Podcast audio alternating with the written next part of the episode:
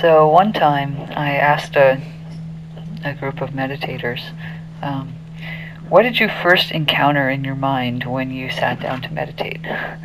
And there was this kind of silence. And then um, someone said, thoughts. And does that sound about right? yeah. Yeah. So our minds think a lot, like all day. Um, and so it's not surprising that when we sit down to meditate, that's what the mind keeps doing. It has a lot of momentum to do that. Um, why wouldn't it keep doing that? Now, one issue that we have is that people think that meditation, sometimes they think that meditation is about ending thoughts and dwelling in some kind of blank, thoughtless state or something. Um, so, I don't know. I, I wouldn't, uh, thoughts can end, but the mind thinks. That's what it's supposed to do. It's doing its job when it does that. Um, but I hope also that just what you've seen today so far with wise effort is that we're trying to deliberately generate wholesome mind states. You know, um, some of these could involve some form of thought. Aren't there wholesome thoughts, like the thought of wishing well for somebody? Yeah, so thought is not automatically bad. But, as we also know from experience, um, not all thoughts are helpful right? Not all. That's an understatement, huh? So um, some are irritating, repeating loops that keep going on and on, and others are obviously harmful right in the moment. You know, we have them and we immediately feel pain for ourselves. So I'm just grouping all of those thoughts together. Uh, we can maybe collectively call them distracting thoughts of you know thoughts that are taking us out of the present moment, taking us out of having a good relationship with our situation. And I would say that an important task of meditation is to overcome distracting thoughts. Those are um, not so helpful so that we get the mind into a healthier state. That will make the mind ready for tranquility and insight. So the Buddha knew about this too. Um, this is not a modern phenomenon, even though we, of course, have many more things that we think about all day, it seems like. Um, but even 2,600 years ago, there are two back to back teachings in one of the books about working with thoughts and the, the overcoming of distracting thoughts is even a reasonable uh, translation of the title of one of these suttas. And um, they're, they're located early on in a book called the Majjhima Nikaya, which is the considered to be the book that was the manual, the meditation manual for new monks who had just started and had decided this was what they wanted to do with their life. And these teachings, of course, they didn't have the books until sometime after the Buddha, but um, when they were arranging them, they put these two suttas pretty close to the beginning of that book. So I, th- I think that's significant. Um, so the Buddha knew this was of great importance. So I wanted to go over the techniques that he advocates in these two suttas um, to, to understand them practically, first of all, but then also kind of how they integrate with some of the other factors on the path. In the readings that you're going to do, um, Bhante G also talks about five methods for working with thoughts. I'm going to go over five methods. Um, they're very similar to the ones I'm talking about here, but for some reason he gives them in a different order, and the order that I'm following today is the order that is in the sutta. So, just so you understand that when you read them. Um, so, before I go over these five particular methods, I wanted to um, emphasize the importance for applying any of them to being able to see our thoughts right? If you don't know what thoughts you're having, uh, you won't be able to work with them in a sense. And so this is, um, we have to have a little bit of wisdom about how to work with thought. So wise view comes in right at the beginning. We have to understand that we are interested in having thoughts that are more skillful and interested in having not as many thoughts that are unskillful. there can be, uh, especially in American society, which is so sort of non spiritually focused, there can be the subtle belief that whatever goes on inside your own head is your own business and it doesn't really affect anybody. And if nobody knows that you thought that, who cares? And there, I won't say that's untrue in a sense. You didn't act it out. That's good. But um, spiritual practice has a little higher standard than that. And it starts to say, actually, it does matter what goes on in your own mind. And um, at the very least, it should matter to you. um, uh, I know that if I spend all day, every day, with thoughts of anxiety, I will be a miserable person. Um, it's not a, a, very healthy mind state to dwell in, even if I'm able to live my family life and do my job and be a reasonable, law-abiding citizen.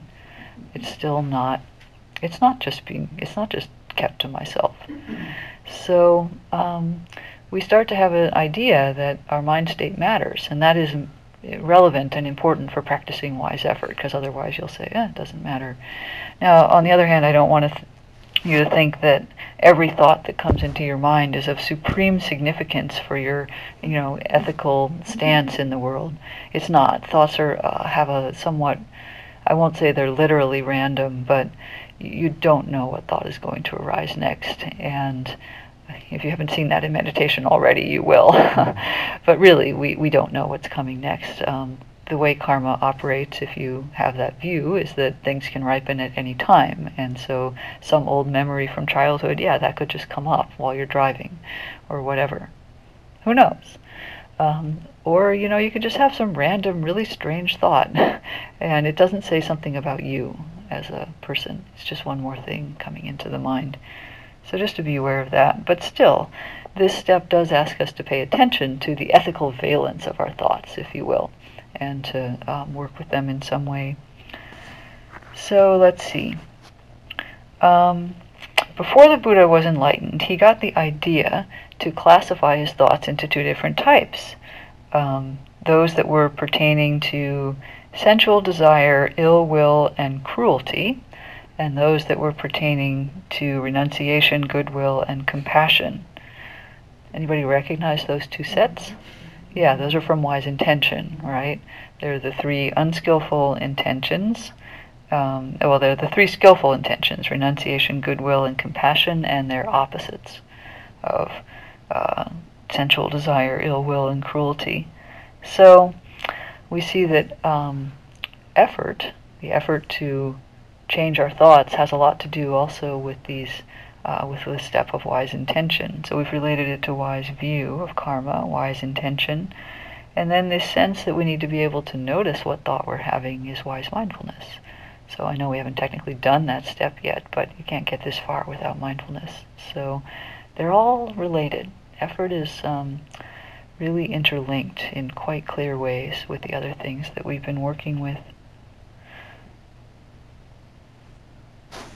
So we have these distracting thoughts that I defined earlier. Often they're related to desires of various kinds, things that we want to get, things that we want to be, and their opposites, things that we don't want, things that we would like to get rid of, things that we don't want to be, ways that we don't want to be seen.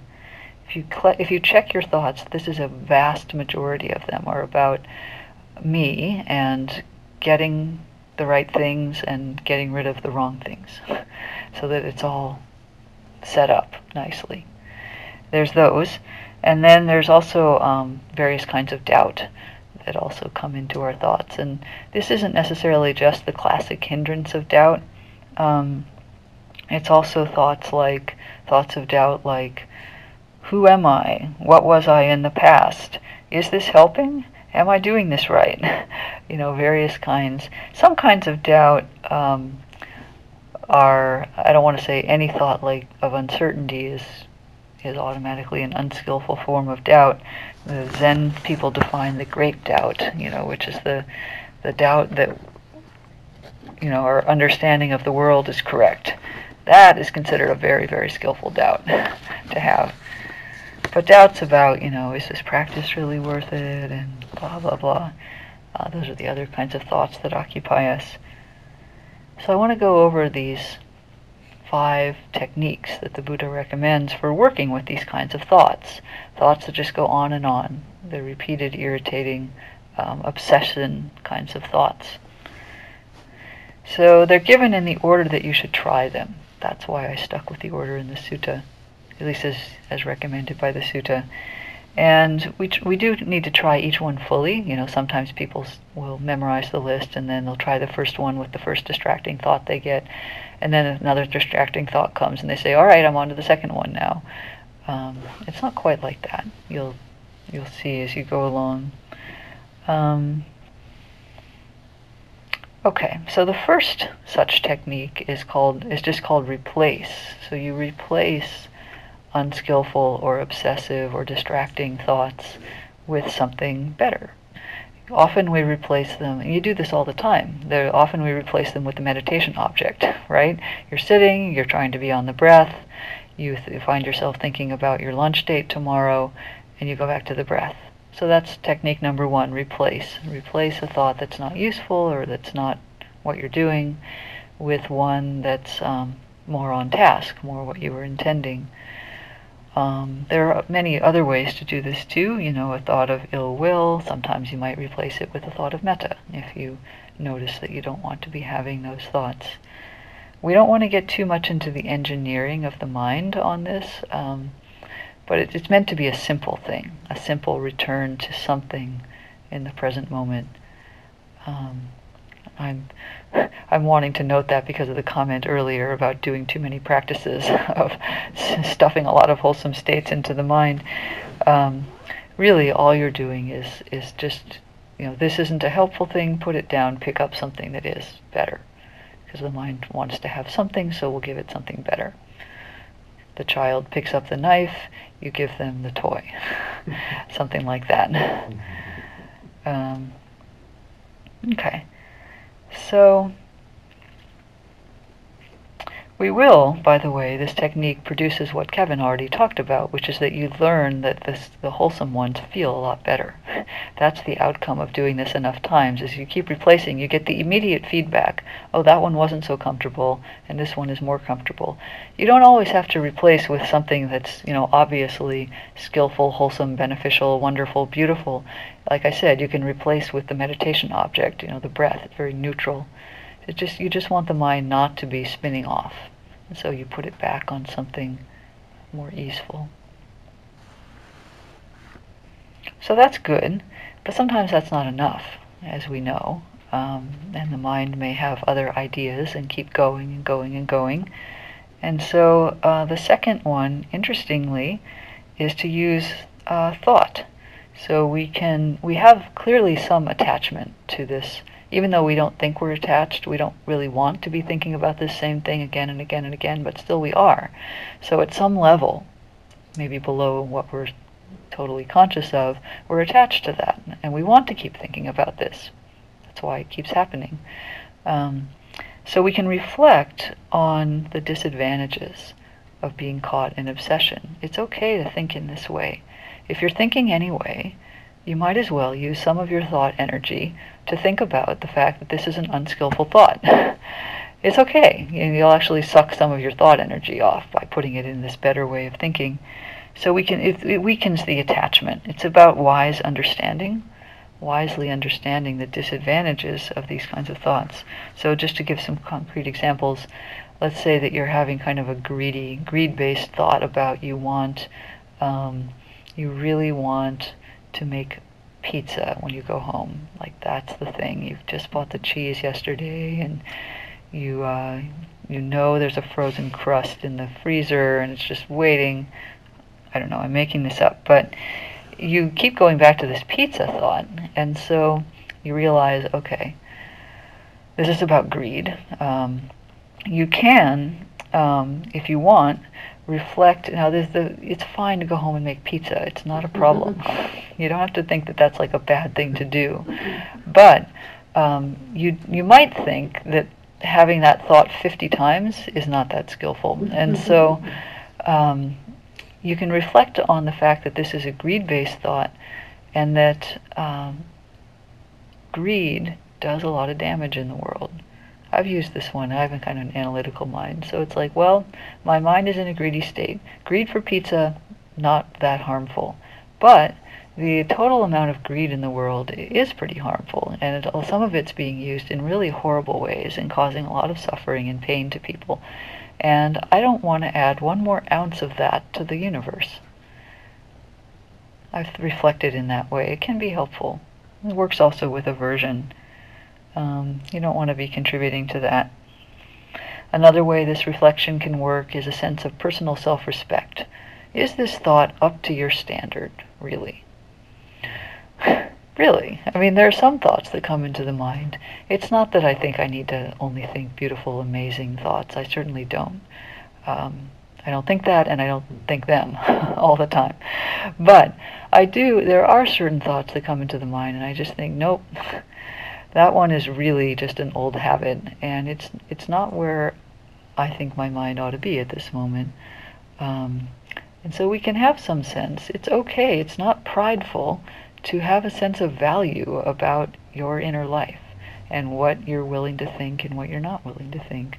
And if something comes in that keeps being really just not a healthy thought for no apparent reason, it's probably, you know, it's just some old habit energy running itself out. You can say, I'm sorry, that is really not up to, um, you know, not up to my standards. I'm sorry. Than Geoff uses this one. And so you can just let go of it. This is not, if it keeps going, it doesn't matter. It's not about you. But it's, you know, you can reflect on the disadvantage of letting the mind be in a state like that. Or we can think about how if we were to let this mind state keep growing, you know, okay, this is just a little bit of ill will that I'm feeling. And it feels so delicious to have that little bit of ill will because that person is really very irritating, aren't they? It's okay to think about that just a little bit. But then you think, well, what if I were to let this grow? Like, what if that seed were to land on a really fertile plot of soil in my heart? And just by going home and making pizza and not really thinking about it very much, it might, in the background, grow a lot. Um, that would be a problem. You know, there would be a big disadvantage if I were to let this get too big. So you might as well pluck it out while it's a weed instead of a big plant. That can be helpful. If all of that is too analytical, um, you can also just notice that in the very moment of having these kinds of obsessional thoughts, um, it's hard on the body. You know, you feel tension in your shoulders or your belly. Um, I feel some sometimes a little knot in my the middle of my brain if my mind is going on the same thing again and again. And if I can finally let it go and say, "Look, I'm just going to think about that later," it's like, oh, that feels so much better. And so there's actually, you know, a literal feeling of, wow, this, you know, there's kind of a release from that. So reflecting on the disadvantages of these kinds of thoughts is the second form of working with them, of allowing them to let go. Or any other reflection that works. It doesn't have to be one of the ones that I talked about. The point is not to think a lot, of course, but to weaken the unwholesome thoughts by putting your, your thinking more into skillful reflection. But uh, it can be that the mind is not impressed with your logical arguments or such things. And so, interestingly, the third technique is, is to ignore. And the, the phrase that the sutta says literally is forget those thoughts and don't give attention to them. And usually when you first hear when you hear this abstractly, like in a talk like this, the response is usually, yeah, right, because, you know, um, the point is that these were obsessive thoughts. How could I just ignore, ignore them? But remember that this is a sequence, and so we've already done the first two very completely. Uh, it's not like we tried the first one, it didn't work, we tried the second one, it didn't work, okay, now we're on ignore, and we've only been one minute into this thought. Um, you've, you've supposedly done quite a lot of work in the other areas, and so it actually does become feasible because the mind, it's tiring. It's so exhausting to think all these obsessive thoughts and then to reflect on why it's not that helpful and how there shouldn't be more greed in the world or more anger in the world. And after a while, the mind gets tired. and then um, it can become willing to say, You're right, this is not worth it. this argument is no longer worth it. You know, the argument was interesting for a while, and then at some point you're like, not interesting. And so you can actually kind of sometimes just, the mind will be willing to just go back to the breath or whatever. It's like, okay, not going to go with that argument. Um, so that may be possible. I think I'm going to slide right into the fourth because I, I feel like in my experience, I've worked with these myself, I feel like the fourth of these is kind of an extension of the third at at, in a different way. So the fourth one is stilling the thought formation, which means bringing the mind to calmness. And this starts to sound really abstract when you just hear about it. But if you've tried to replace the thought, you've reflected on its disadvantages, you've kind of relaxed back and tried to, and just, you know, decided to ignore it, it's very natural at that point to feel that there's some ease in the stepping back. You know, even even stepping back just a tiny bit. And then you start to feel the energy of thinking so much. And you can still the body and the mind at the level of energy, not at the level of content. The problem, the reason we get so wrapped up is we get stuck with the content of the thought. It's like we're it's really about that person and it's about that pizza and it's about that social issue and whatever it is that we're stuck on. And it's all very very much in the content. And then as we're doing these things, what I find is that the content starts to relax and we're relating more to this is a mind that has an obsessive thinking thing going on right now. And it's not so much about that specific thing or that specific person. And so when we get to the fourth one, which is actually quite subtle, we can then just allow the mind to still itself. It would rather be still than thinking. And so you're not even on the content of the thought anymore. It's very helpful. Um, it's no longer dealing specifically with the unwholesomeness of the thought, but simply with the agitating energy of it. We may not do um, steps one through four in that exact sequence. I know that it's recommended to do it that way, and that gives you some direction to go in, and that's how I described it. But it's also true that if you've done a lot of work on your mind and a lot of work with thinking, because maybe that's your thing. And so after you've worked with it for a while, you get, you know, some idea of how your mind thinks. And it is possible to um, start more at the energetic level if that seems useful. You know, you sit down and you realize immediately, oh, my mind is agitated because I've been on the computer for three hours before sitting down to meditation. And uh, so then it's like, okay, I'm I'm not even going to try to replace all these thoughts. I'm just going to immediately go to the level of energetic sensation, relaxing the buzzing in the brain. It feels like there's all those bees and you settle those down. So there can be ways of working with the mind that we learn just from our own personal experience and we don't necessarily start with number 1. But if you need a technique, you can you can do them in that order and I think it works. It's a logical sequence that does work. Of course, I did tell you there were five, so I have to tell you the fifth one, um, which is hard to relate to, and the um, but we'll. I don't want to make it into too big of a thing. It's actually there are ways to understand it, and I'll give you several. But the the language is that you um, you beat the mind down and crush mind with mind, is what the sutta says. And so you first read this and you think, whoa. Or, of course, some people read that and they say, oh, that's what I do first every time, you know. so I, I don't recommend doing it first. But, you know, there's other ways to think about it. Like, it's kind of the just say no um, response. Uh, Analayo calls it the emergency brake. So I want to kind of talk around, like, why is this in the sutta? Why does the Buddha even put this in? Because it's not, um, it's not so much in the spirit, usually, of how we work with our mind.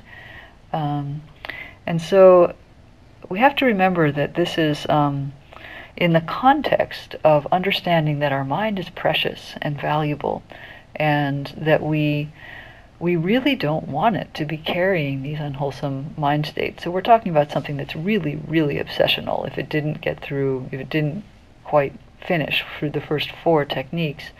And so this is something that's really quite almost dangerous for the mind to have, you know, that it has that much power in the mind. And so this is a way of saying that I w- I'm willing to um, to do almost anything that my mind doesn't have this particular thought or way of, of thinking in it. And so, however, the trick is to do it without aversion, because that would be, right, adding one more wholesome mind state, unwholesome mind state, sorry. So, uh, I like the way Shaila Catherine has talked about this. She, um, by the way, she's a very deep practitioner, has practiced for decades. She says she's used this a few times. So that maybe tells you how often we would get to this point. I mean, really, you don't need you don't need those thoughts to completely go away, or else you have to go to the next escalation of step. Um, all we're doing is if you're seeing a reduction in the um, obsessiveness of your thoughts, just stay with steps one through four, and it'll eventually settle out, you know, like the dust settling out of the water. But the emergency brake can be used, and this is um, what Shaila says about it in the few times that she's done it in her 40 years of practice. With no aversion, I exert a strong resolution that this mind state is simply not going to win out. I say to it, You are not getting one more minute of my life. Mm. That makes sense to me. You are not getting one more minute of my life because I care so much about my mind and my heart that I, I'm not going to let you think this way. I'm just not going to let it happen. Just say no. So it's a respectful stance. Her first phrase was with no aversion. I just say, no, this is not going to happen anymore. It's kind of impressive um, that we could do this, but it's um, it's a total commitment that I will not allow anything unwholesome in my mind. So that is, I think, pretty strong, actually. So it's helpful, maybe, to um, consider what's said in uh, one of the other suttas Whatever one frequently thinks and ponders upon, that becomes the inclination of the mind. So it's true, right?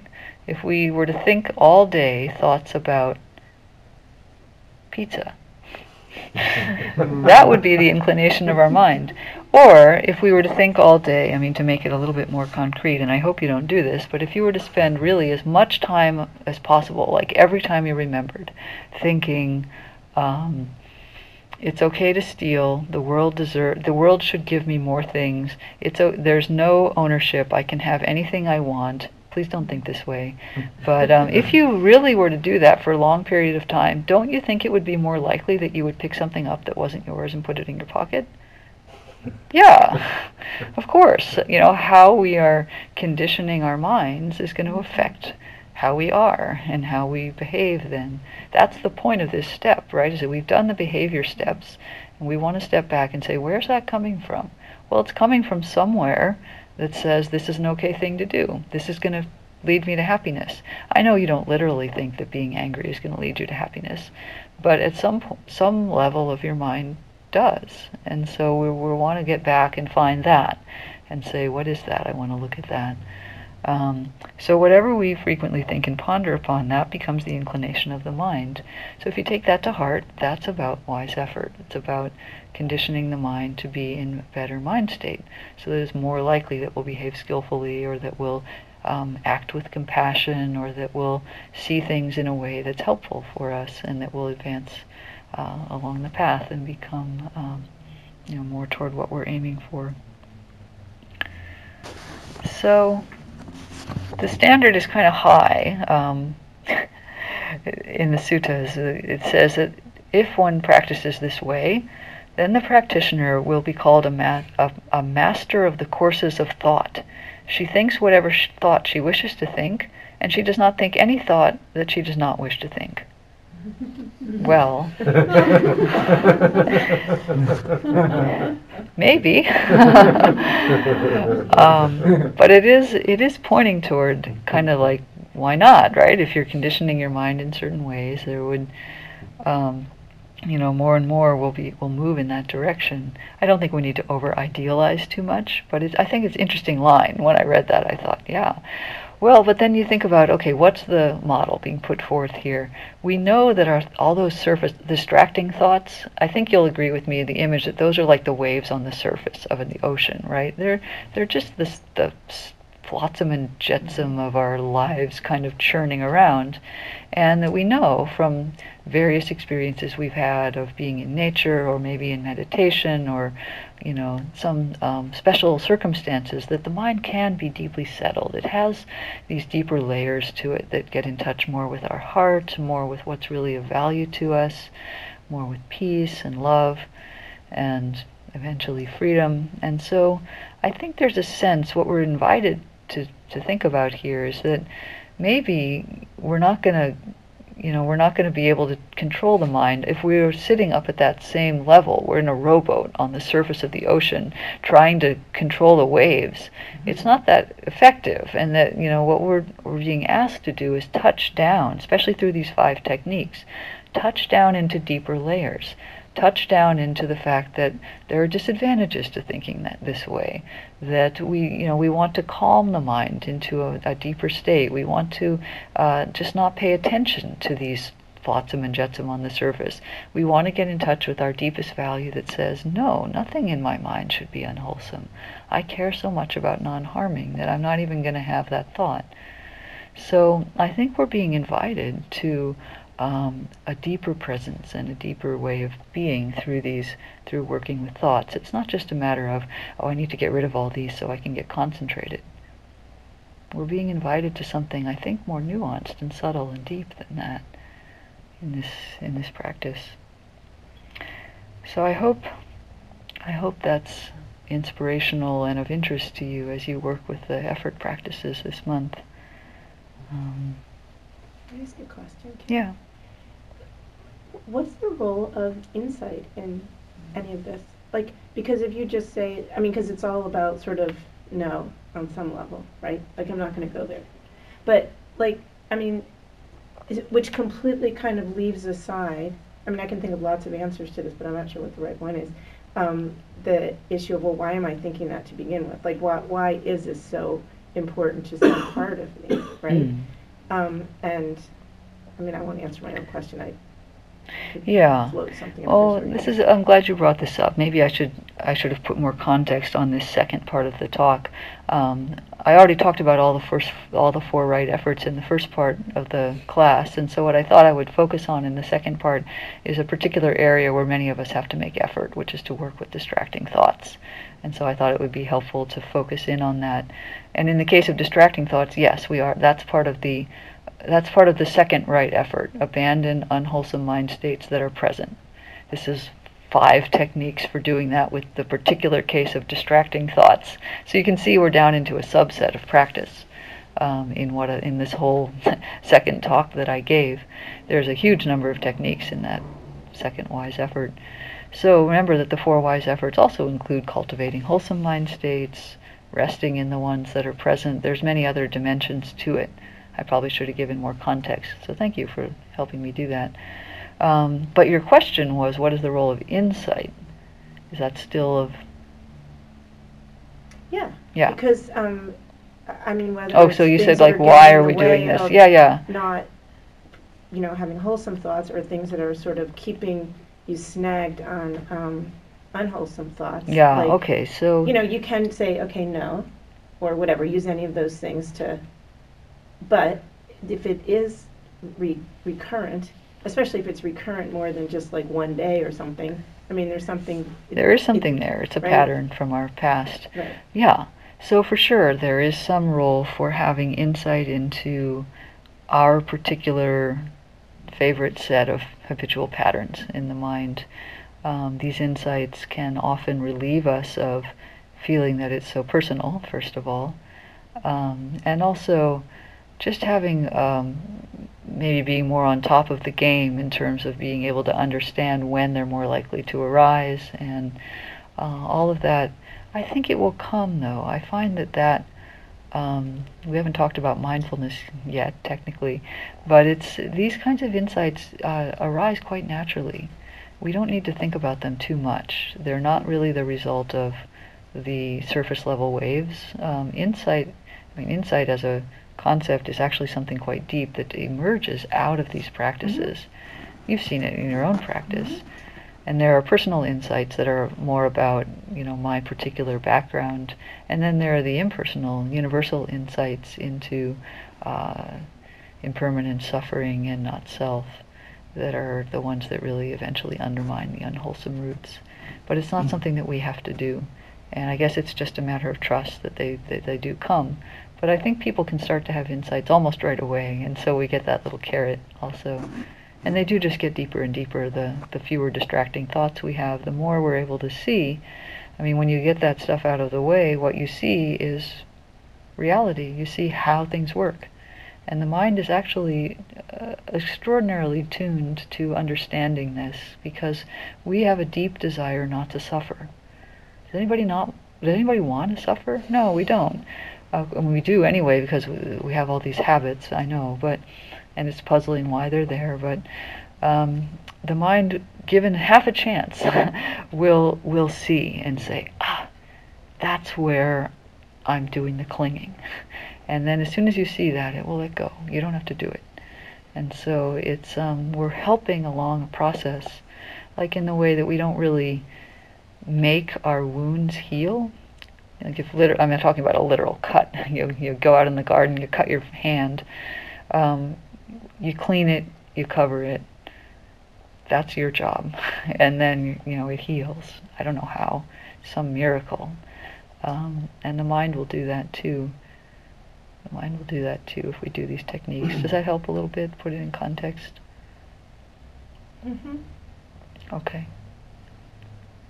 You can ask something else if it comes up, but I want to go on to Shane. Yeah. Um, I'd like to look at the original sutta that you were talking about. Can you spell the title of it? Oh gosh. Um, it's some M word. I oh, I can give you the numbers. So it's um, MN Majjhima Nikaya 19 and 20. We have it in the library. Majjhima Nikaya. Majjhima Nikaya, or middle length discourses of the Buddha. Got it. Thank you so yeah. much. Numbers 19 and 20. One is called Two Kinds of Thoughts, and one is called Overcoming Distracting Thoughts, I think. Something like that. Thank you.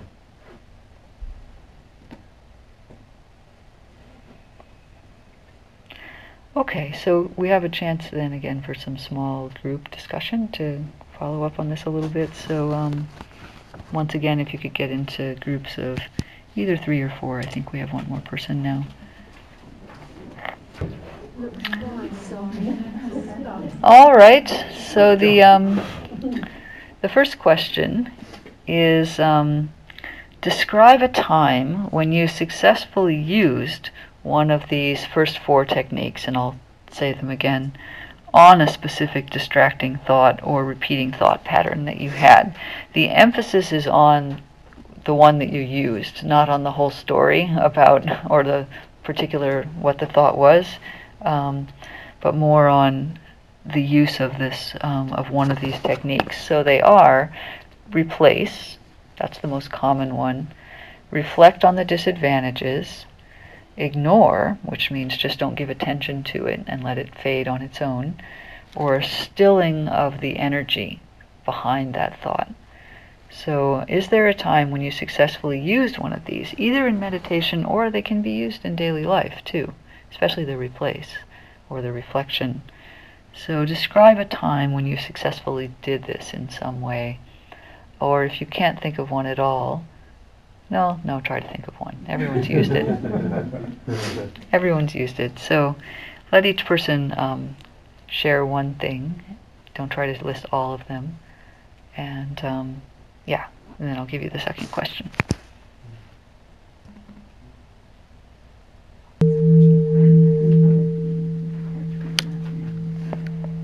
Well, I'm glad you had a lot to talk about in that section. That's very good. Um, and then this last one is just something that you can um, each contribute to as a group discussion. And the question is what personal benefits have you seen from making some effort to change your thought patterns? You know, what Yeah. So what actual benefits come from that? Are you just doing it because, you know, your spiritual teacher told you to do that or is there, you know, some you can feel some actual effect from it in your life or your relationships?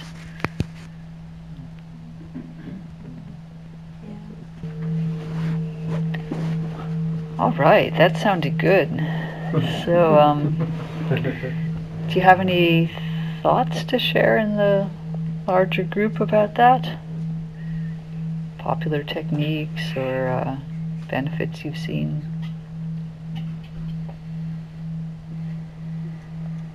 I have a thought Yeah. or an effort. Um, is is the the smiling, whether it's in meditation. You know, I incorporate that with my meditation today, and um, I, I've seen I've seen some fruit. I'm just adding a simple smile. Yeah, nice.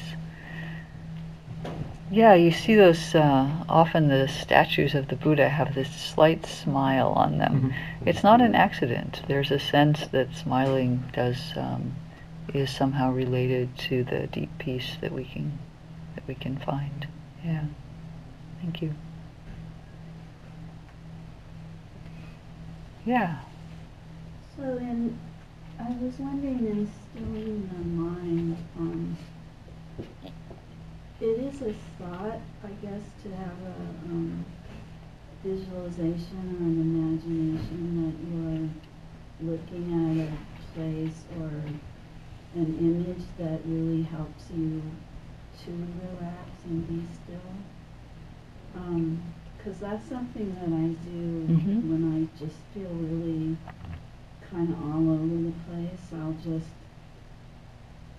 you know, whatever it is, maybe it's like the ocean waves coming in and out, or just as an example.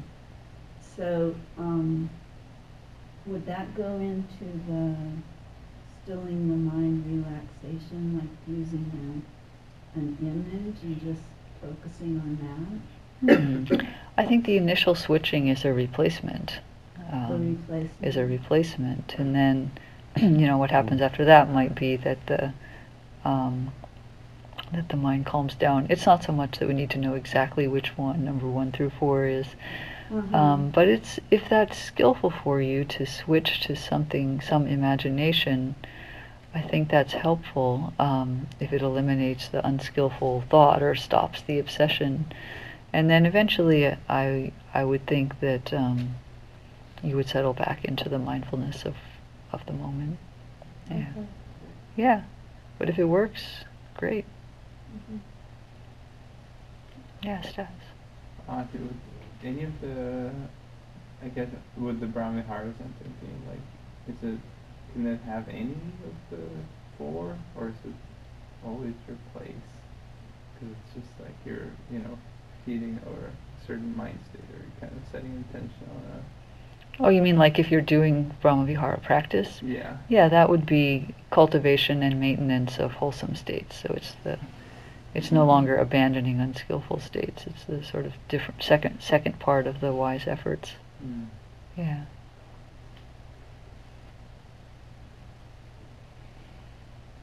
Which end up not being separate and as as we're discovering.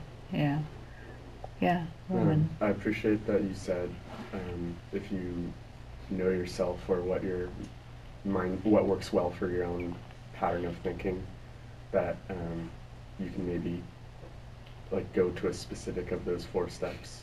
And like I know that reasoning really helps me, um, sometimes over replacement.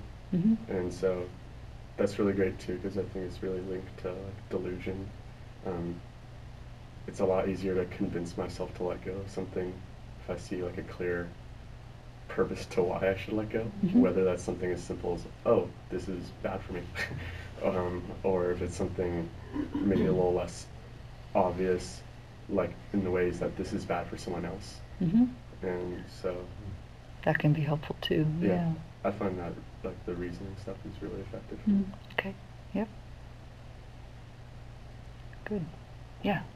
I think I'm still chasing my tail into the idea of like how much like this replacing and like removing things, like is that then it like have a culture within myself of not allowing like negative? Because Yeah. for me, like coming to this practice is trying to accept myself. So Yeah. where is the balance between me saying, okay, well, I'm going to replace this, I'm not going to think this, like Yeah, so re- remember that in the second aspect, if you will, of wise effort, um, there's nuance to it. It's that we want to abandon unwholesome states without aversion. And so um, it's if it's not helpful to think of it as yeah, we don't want to necessarily think of it as some kind of a flaw or a because that's actually an identification with it. If we think that it's some, it says something bad about us, um, um, that's actually a subtle way of grasping that trait, even though we, we think we're trying to push it away. This is why teachers always say, "Oh yeah, an aversion always goes is goes in with clinging," and people think, "Why is aversion part of clinging?" But it's because we've accepted that as saying something about us. We've identified with it.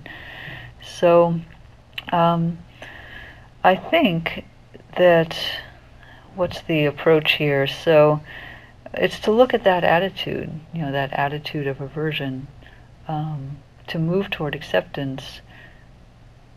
And it's okay to, I mean, the initial acceptance is the acceptance of this is how my mind is right now. Then we can move on to the step of, okay, might I want it to have a different mix of the, the quote unquote positive and negative? But the initial acceptance um, is to understand that the mind is how it is because whatever conditions are you know are present in the moment are producing that. That's a that's a reason why it has what it has right now, and that it doesn't say anything about us personally, except these are the conditions here. And so then um, that initial stepping back may be more the place your place of work right now. So your effort would be the effort to open, say, to everything that's here without reacting to it. That's also part of effort. Does that make sense? I get it, but I'm still stuck on the fact that I still have this division in my mind between a thought that I want and a thought that I don't want. And I don't want to be at that.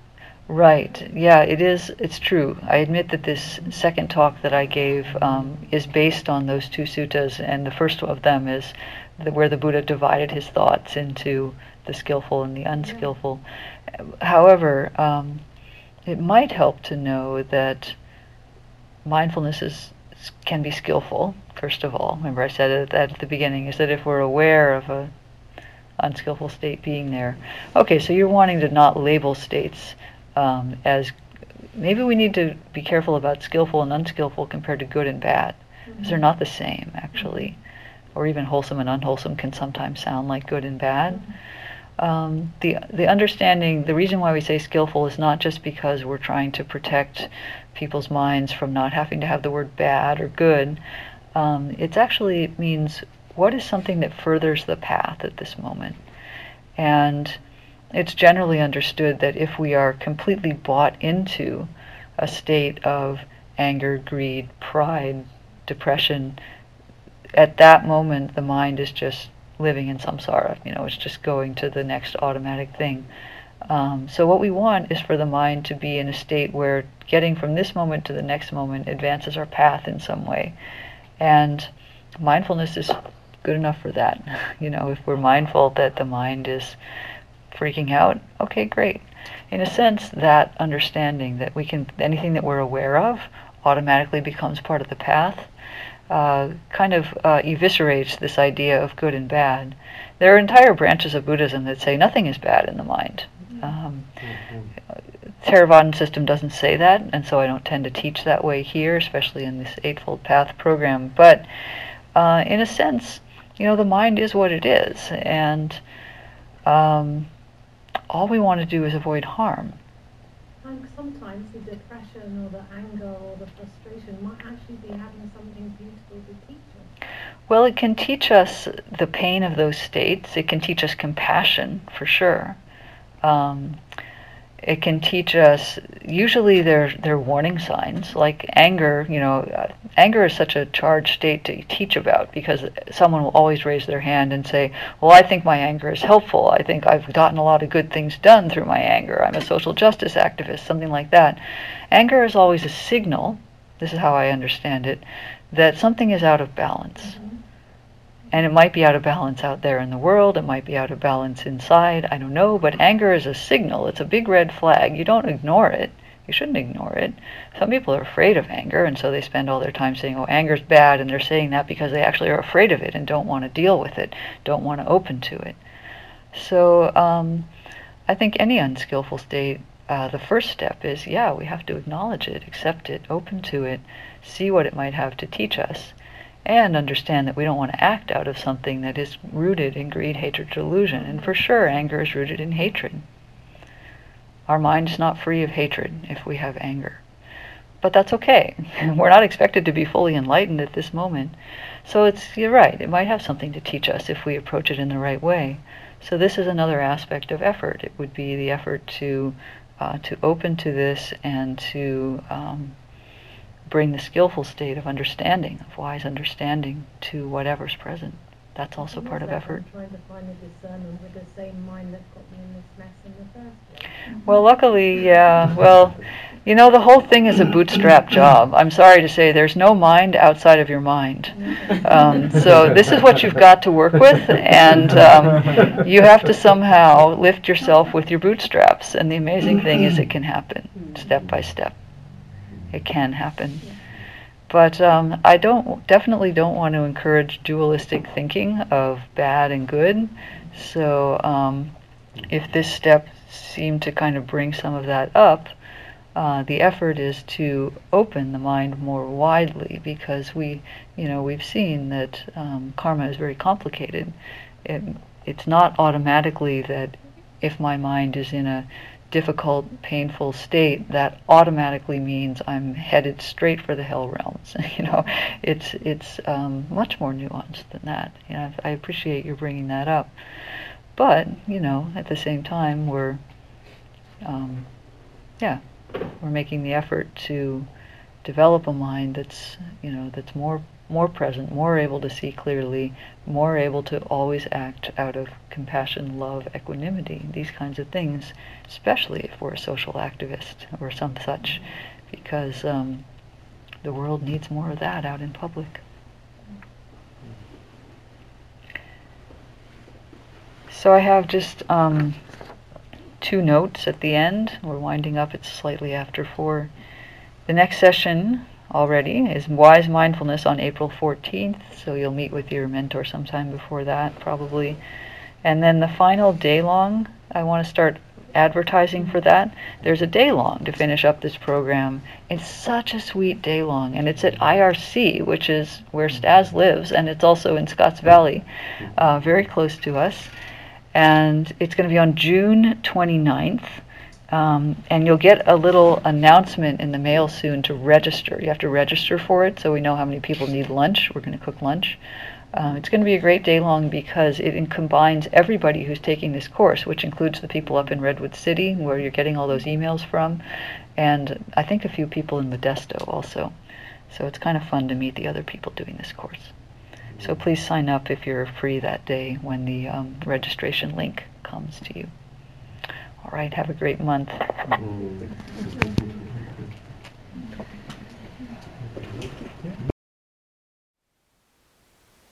Thank you for listening. To learn how you can support the teachers and Dharma Seed, please visit dharmaseed.org slash donate.